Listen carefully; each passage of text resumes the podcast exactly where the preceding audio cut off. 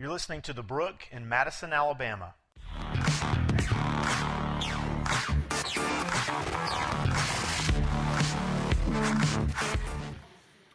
Good morning, everyone. Good to see you this morning. Hope you're doing well. Um, we are a month into the year, and uh, you may have come in this morning and noticed uh, we started the book of Romans. Are we already jumping out of it? Um, yes.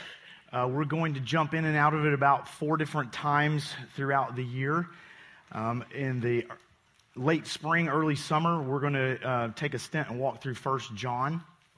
Um, right now, we're going to uh, come out uh, for this month, and we are going to kind of do a surface look at the book of First Peter. Uh, I hope and pray that you will actually see how it very relevantly ties to where we ended uh, last week there in completing Romans chapter 1. Um, if you're bummed that we're not going to be in Romans for this month, I will just remind you um, it's available for you to read. Um, so chew on it lots. We're coming back to it. Um, once or twice a year, we, we visit this series called Foundations.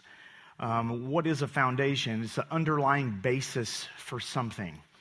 Uh, it's what you lay down to build everything else on top of.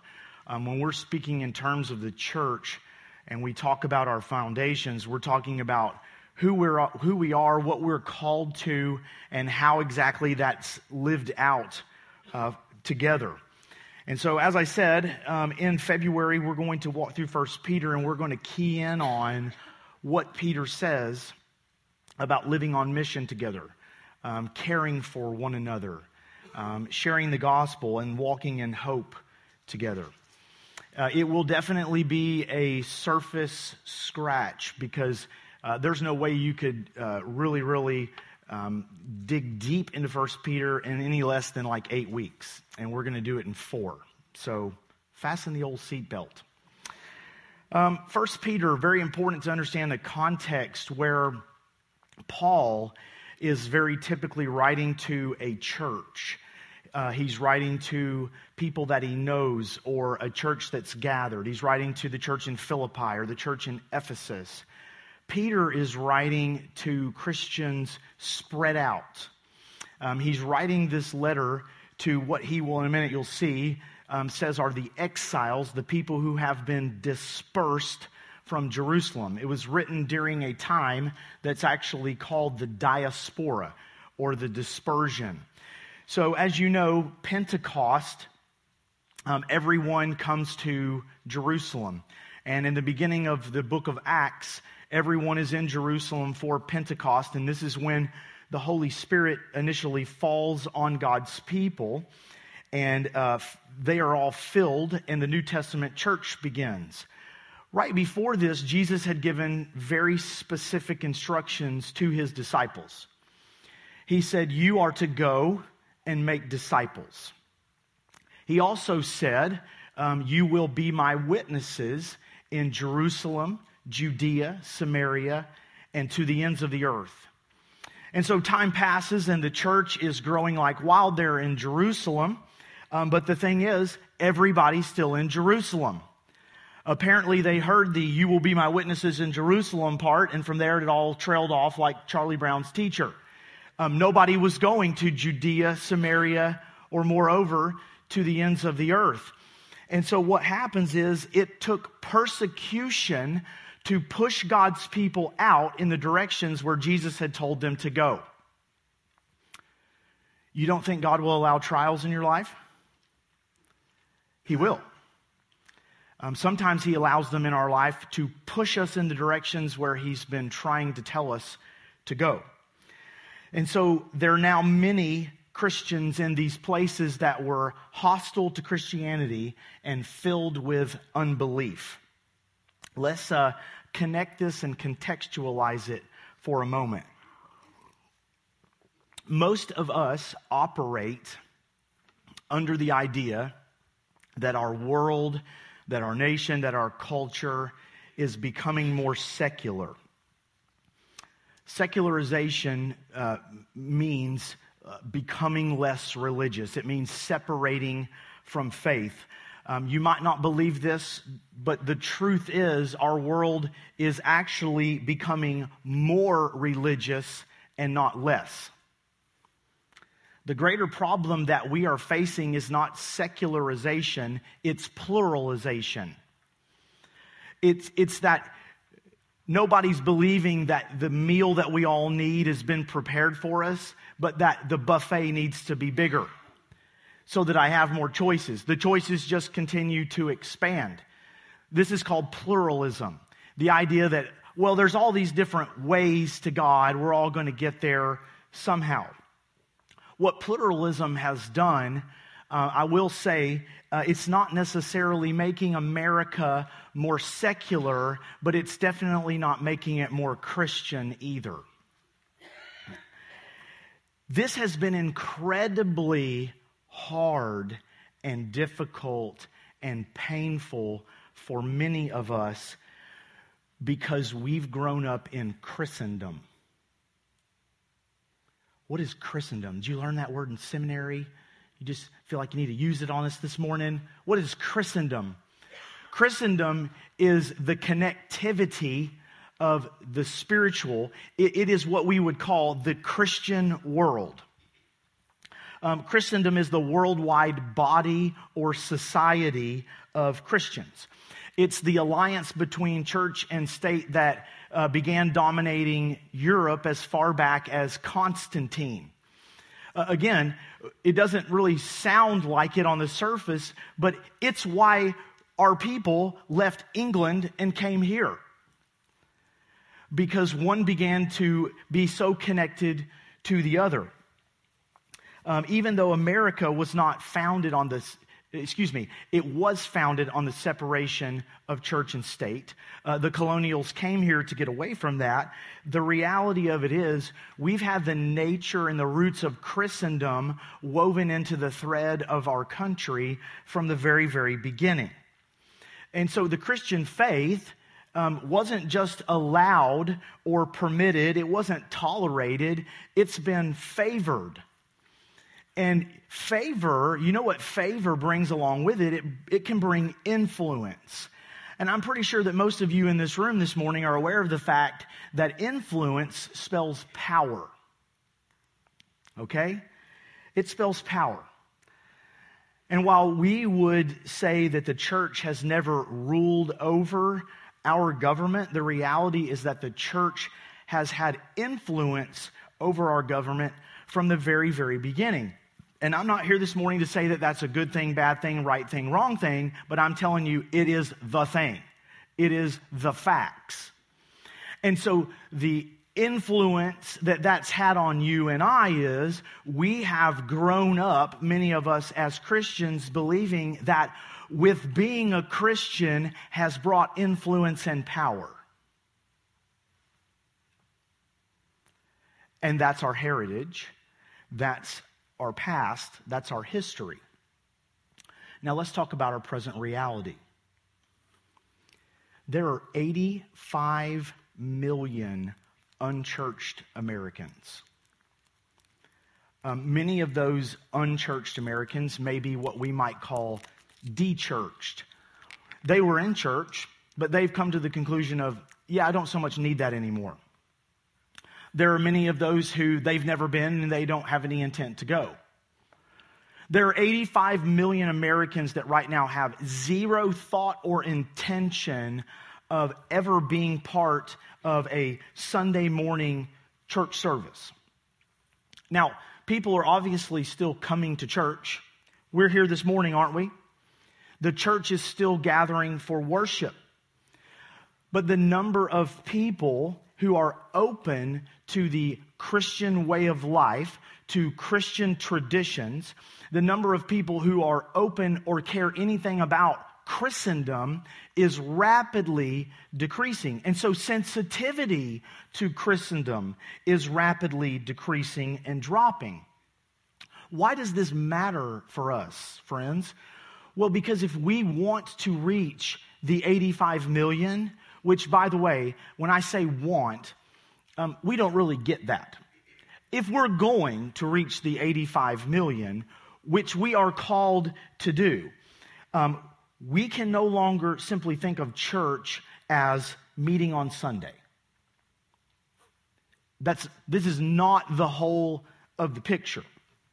Sunday is when the people of God, at least here in America, gather together corporately, but this is not the ultimate goal.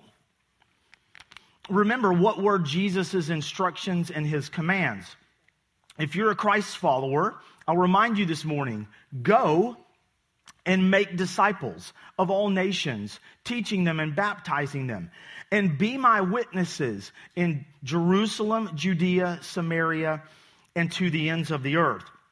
And Jesus said to the disciples, and by the way, I will build my church. When you go and you live on mission and you live on mission and you live on mission, the church will inevitably, it will be there. Out of necessity, the church will grow. Friends, it is only when we accept that we are no longer living in the privileged center. And let me sit on that for a moment and emphasize it. You and I, as Christians, are no longer sitting in the privileged center. It is only when we realize this and that we realize that we are being pushed and have been pushed to the margins that we will truly and effectively be the church that the world needs. Only then. We have to move from the mindset and the lifestyle of a settler to a sojourner. What does a settler say? A settler says and thinks, This is my land, get your butt off. I beat you here. My wagon was faster than yours. This is mine. I'm here to take care of it. You can come on if I want you to. A sojourner says, This is not my home. I'm just passing through. Thank you for your hospitality. Is there anything I can do to bless you on my way through? Sound a little bit different, don't they? Our mindset has to shift. Peter had all of this in mind when he wrote this letter. So take a look with me. 1 Peter 1 Peter chapter 1 verse 1.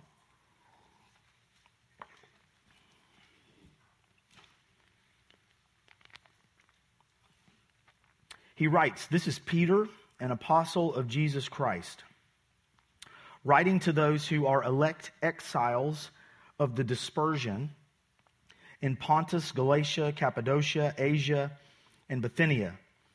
According to the foreknowledge of God the Father, He knew you were going to be there in the sanctification of the Spirit. Um, he's going to refine you while you're there for obedience to Jesus Christ and for sprinkling with his blood. May grace and peace be multiplied to you. Blessed be the God and Father of our Lord Jesus Christ. According to his great mercy, he has caused us to be born again to a living hope through the resurrection of Jesus Christ from the dead, to an inheritance that is imperishable, undefiled, and unfading, kept in heaven for you who by God's power are being guarded through faith for a salvation ready to be revealed in the last time. In this you rejoice, though now for a little while, if necessary, you have been grieved by various trials, so that the tested genuineness of your faith, which is more precious than gold that perishes though it is tested by fire, so that your faith may be found to result in praise and glory and honor at the revelation of Jesus Christ. Though you have not seen him, you love him. Though you do not now see him, you believe in him and rejoice with joy that is inexpressible and filled with glory, obtaining the outcome of your faith, the salvation of your souls. So, Peter begins by reminding us of our heritage that Jesus Christ died on the cross, rose again, conquered sin and death. And so, because of this heritage, our present reality is that in and through Christ, we have been born again to a living hope. The source of our hope, Jesus, is alive.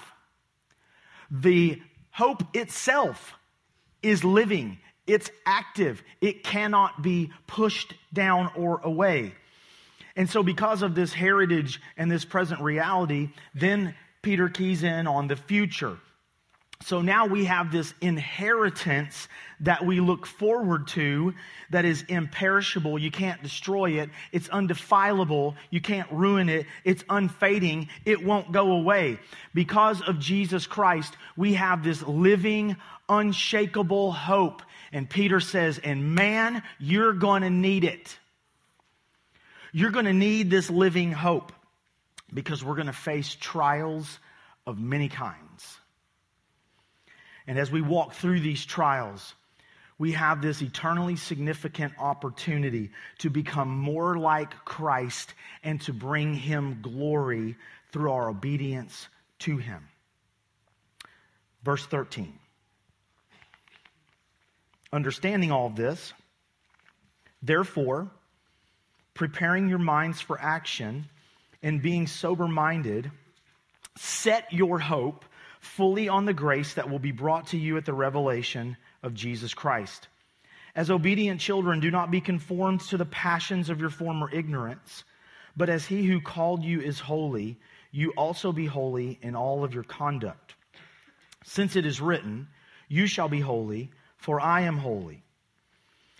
And if you call on him as Father, who judges impartially according to each one's deeds, conduct yourselves with fear throughout the time of your exile, knowing that you were ransomed from the futile ways inherited from your forefathers, not with perishable things such as silver or gold, but with the precious blood of Jesus Christ, like that of a lamb without blemish or spot.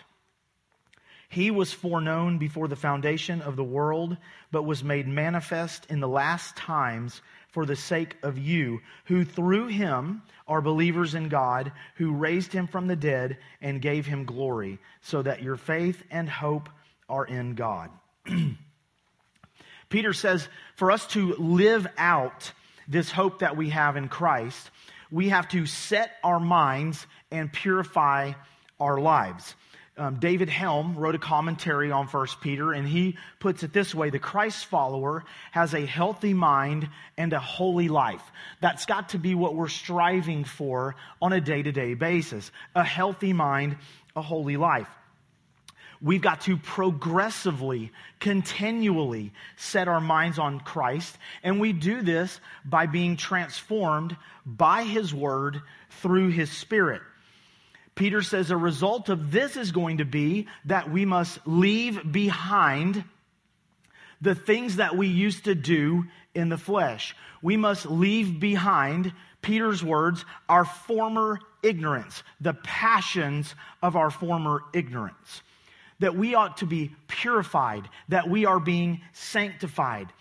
And so, in the midst of this, we also have to remember that the people around us are not the enemy. They're not the people of whom we do not speak. They're people who are like we were. They're walking in ignorance. They're walking in darkness. And Peter is saying, don't forget where you once were. Remember last week we looked at 1 Corinthians chapter 6 verses 9 through 11 where Paul says, here are all the people who are not going to inherit the kingdom if you walk here. And then Paul says, and such were some of you. Really, in fact, such were all of us. Remember, they, these folks around us walking in darkness, they didn't necessarily pick to be there. They're not the enemy. They're walking where we once walked. Keep this in mind. That said, we are called to no longer walk in that way. Abandon the way of the flesh. And yes, in doing so, you might stick out. Sitting around thinking, well, how do we do a good job of, you know, blending into the culture? Waste of time, Peter says. You're not supposed to do that. You're supposed to stick out like a sore thumb. You are supposed to be visible. Your life is supposed to echo eternity in the way that it's being lived. Leave behind the passions of your former ignorance. And how all of this happens. Peter says it here in verse 13. Set your hope fully on the grace that will be yours. This is what's so mind blowing about where you and, and I get to walk and live is that we're in this place of knowing that we have tasted the grace and the mercy and the goodness of God while knowing that we haven't even begun to fully taste and see the grace and the mercy and the goodness of God. It's going to be fully realized at some point. We've just seen a glimpse. If Christ has reconciled us back to the Father, Peter says, we have been born again to a living hope. Peter, and I think that we'll give him a pass on this, like, okay, you get to do that. Peter steals Jesus' words. This is what Jesus said to Nicodemus Nicodemus, you must be born again. And this is where we get John 3:16 that we all know.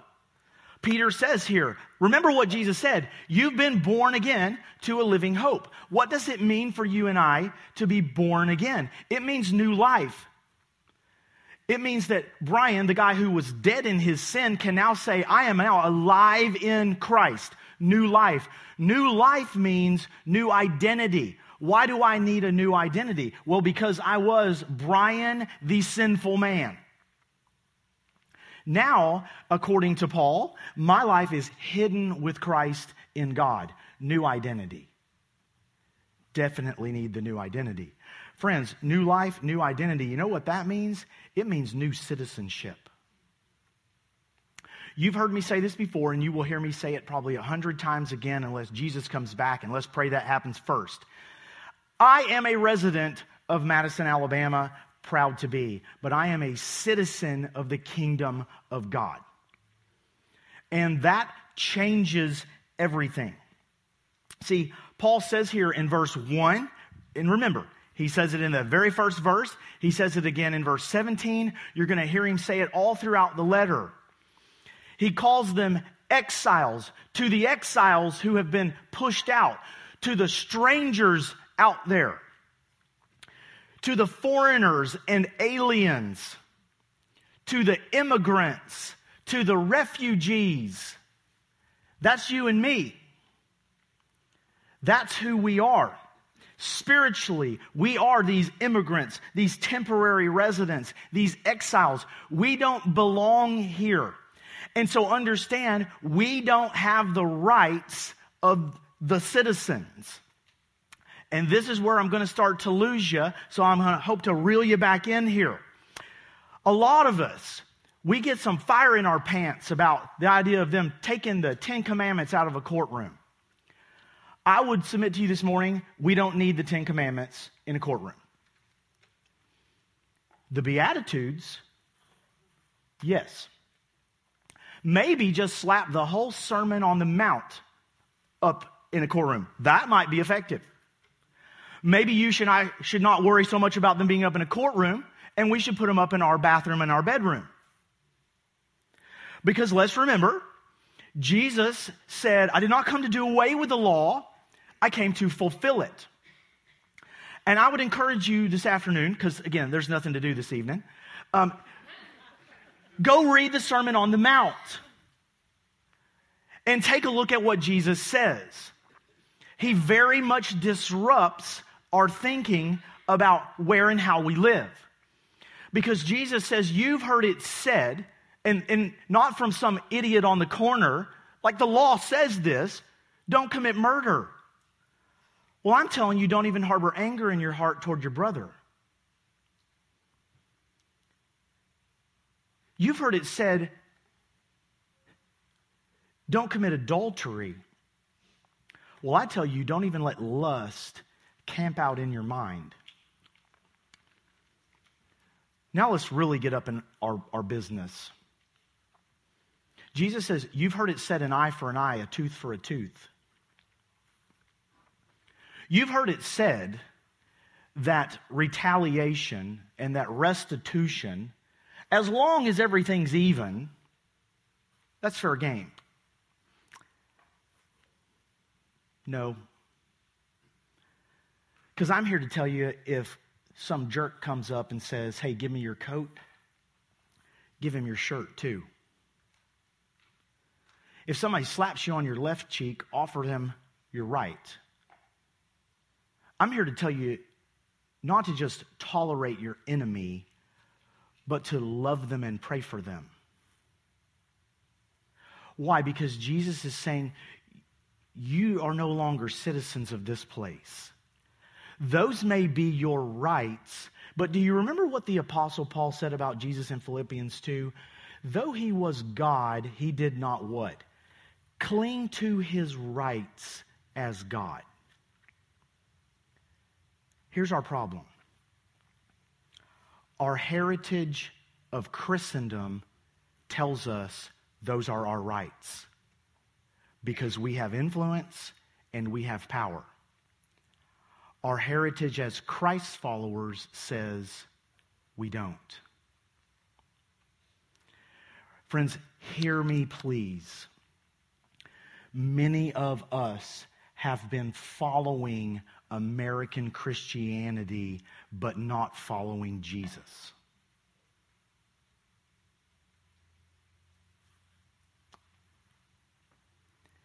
And it's making it really, really difficult for us. Worlds are colliding. Peter said they were going to. Jeremiah, when he wrote to the exiles in Babylon, false prophets had been telling them, Oh, hang, hang in there. It's all going to be good. You're going to go home real soon. Buck up. Jeremiah writes a note and says, Nope, they're all liars. You're going to be here a really, really, really long time. Really long.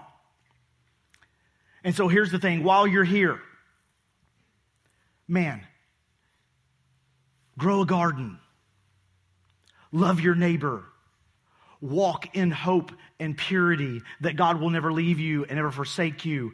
Let your kids marry, raise them up to know the Lord, be a light in the darkness. Do it all for the sake of the city where I have sent you to be ambassadors for my kingdom. I know that you're there. I sent you there. I pushed you out there because you wouldn't go on your own.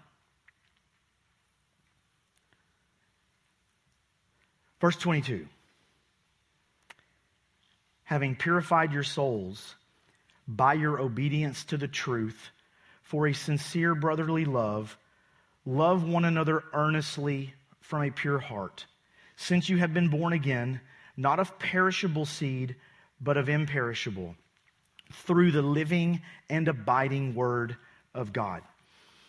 Jesus saved us and sanctifies us for a sincere and brotherly love. Let me tell you and show you this morning how important one little word can be. Peter did not say Jesus saved us and sanctifies us to a sincere and brotherly love. He says that Jesus saved us and sanctifies us for it. I saved you for this. This is why I saved you. This is my purpose. Friends, we live out the manifestation of our salvation when we love one another. We live out the evidence of what Christ has done in us when it's displayed through us toward one another. Jesus, the night before he died, you have to imagine, did not just randomly or recklessly toss his words out he chose very, very carefully what he said to his disciples because it was all going to come to fruition. It was all going to be made clear in about 24 hours. And one of the very first things that he says to them in John 13, look there with me. John 13, 34, he tells them, A new commandment I give you that you love one another, just as I have loved you you also are to love one another. Not the way the world loves. The way I have exemplified it for you. And then Jesus says this By this, all people will know that you are my disciples by your love for one another. What are we called to? To love one another earnestly from a pure heart. Why are we called to this? Because Christ has given us this living hope. And if you have this living hope, and I have this living hope, and you have this living hope, it needs to be brought together that we might live it out together. And how is this done? Through the corporate sanctification of the living and abiding Word of God. Here's what Peter says through the living and abiding Word of God. It is through the fellowship that you and I have under the authority of and built on the foundation of God's living Word. Throughout the New Testament, there are these things we refer to as the one another's. There's like 50 some of them. Jesus tosses tons of them out. But so do Paul and Peter and John and James.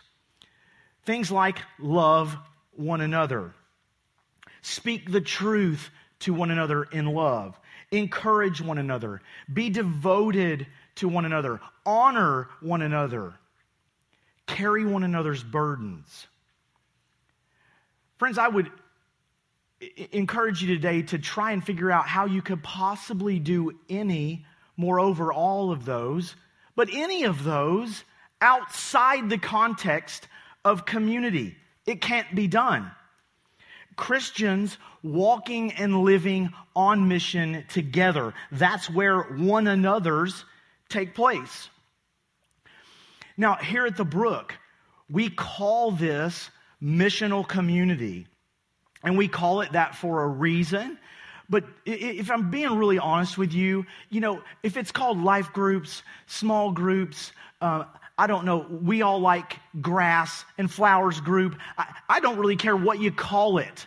The purpose is, the, the priority is, if you and I, and you and you and you, if we are walking in Christ together, living on mission together, exhorting one another toward Him, that's what matters. There's a book called Everyday Church. Um, Steve Timmis and Tim Chester wrote this book just a few years ago. And the book, the book is really an exposition of First Peter and what Peter says this is how the church ought to look in a culture that is hostile to it.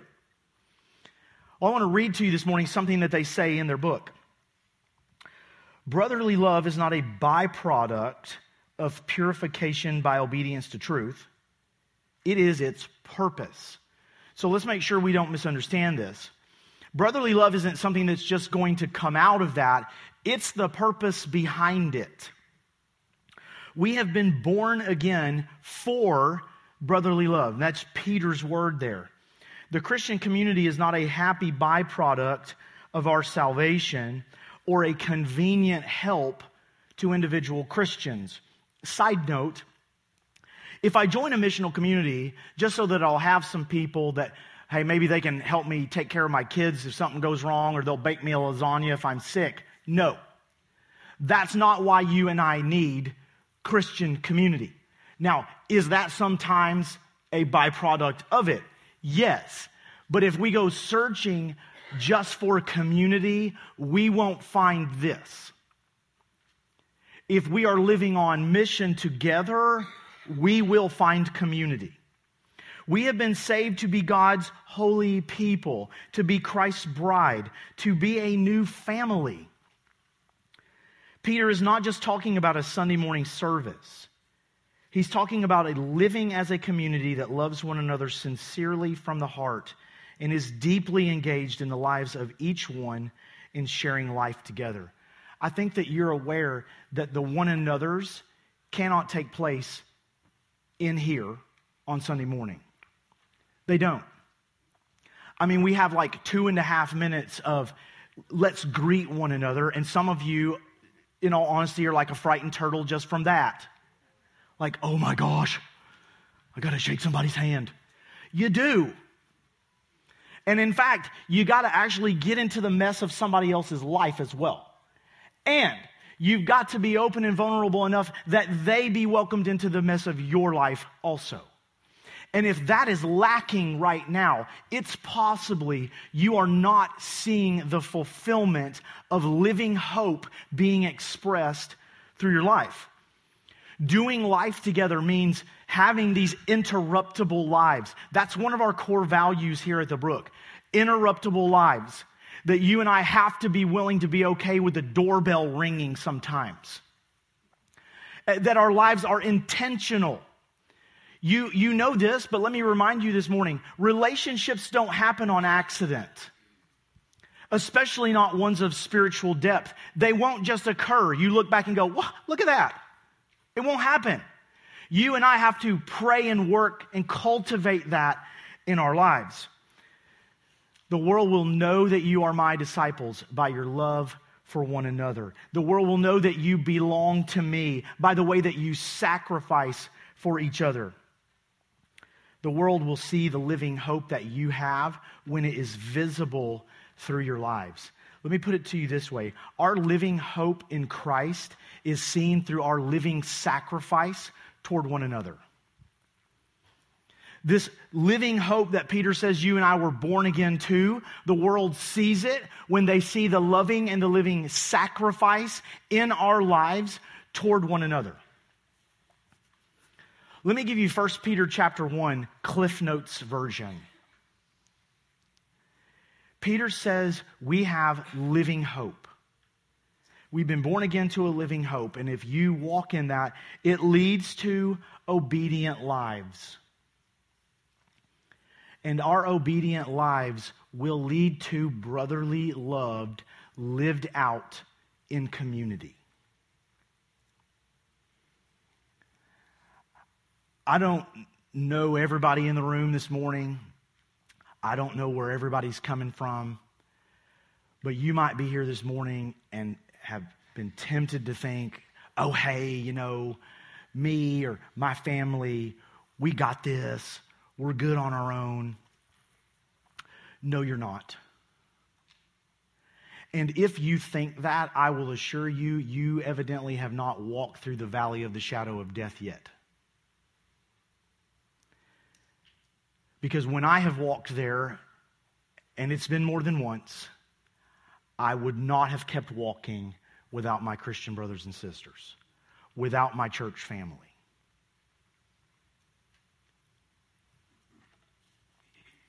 If we're going to walk in Christ, with Christ, be a light in the darkness, if we're going to reach the 85 million that we're called to reach that right now have no intention of waking up this morning and coming and joining us for this,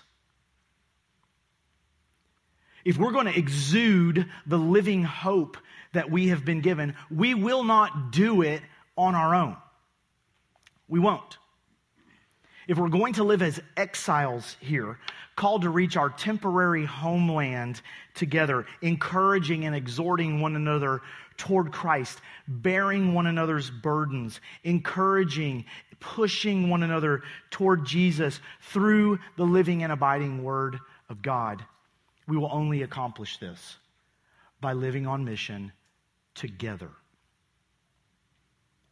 worshiping together, growing together, serving together, sharing the gospel together.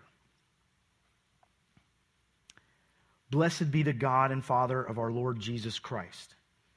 According to his great mercy, he has caused us to be born again to a living hope through the resurrection of Jesus Christ from the dead. Therefore, prepare your minds. Be sober minded. Set your hope fully on the grace that will be brought to you at the revelation of Jesus Christ. Having purified your souls by your obedience to the truth for a sincere and brotherly love, love one another earnestly from a pure heart. Since you have been born again, not of perishable seed, but of imperishable, through the living and abiding Word of God. Let's pray together.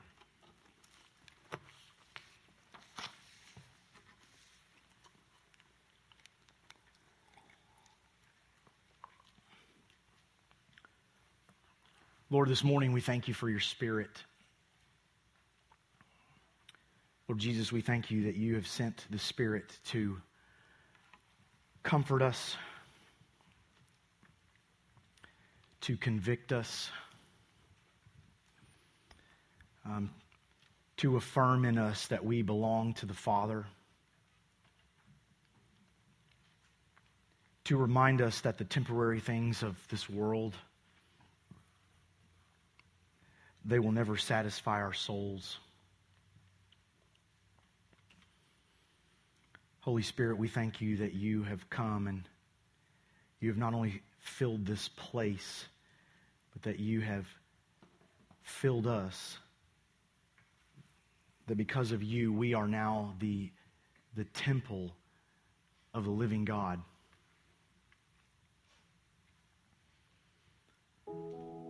Lord Jesus, we pray that through your Spirit and your word this morning, that you would bring us to a place of obedience.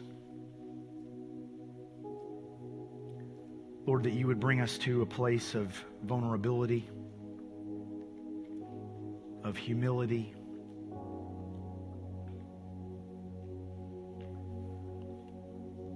Lord, that you would transform us from the inside out.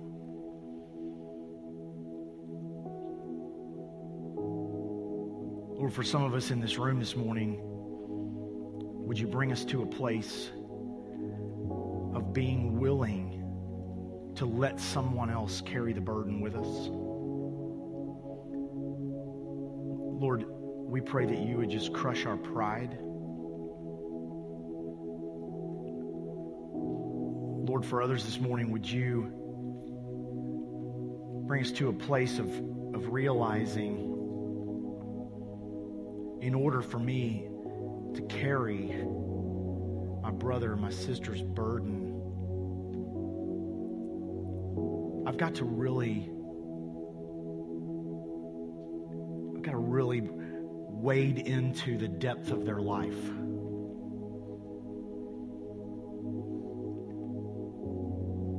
Lord, we pray that you would stir a fire within us today to live on mission for the gospel to live out this living hope that we have, Lord, and to do it together.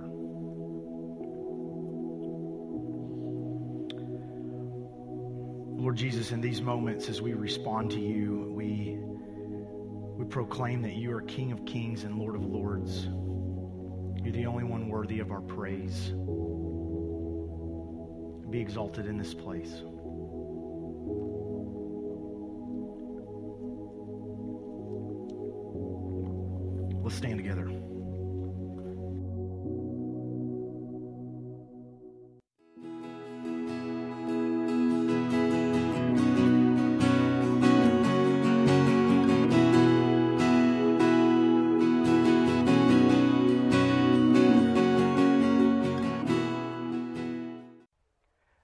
Listening to The Brook. If you'd like more information about our church or what it means to follow Christ, you can visit our website at thebrookchurch.com.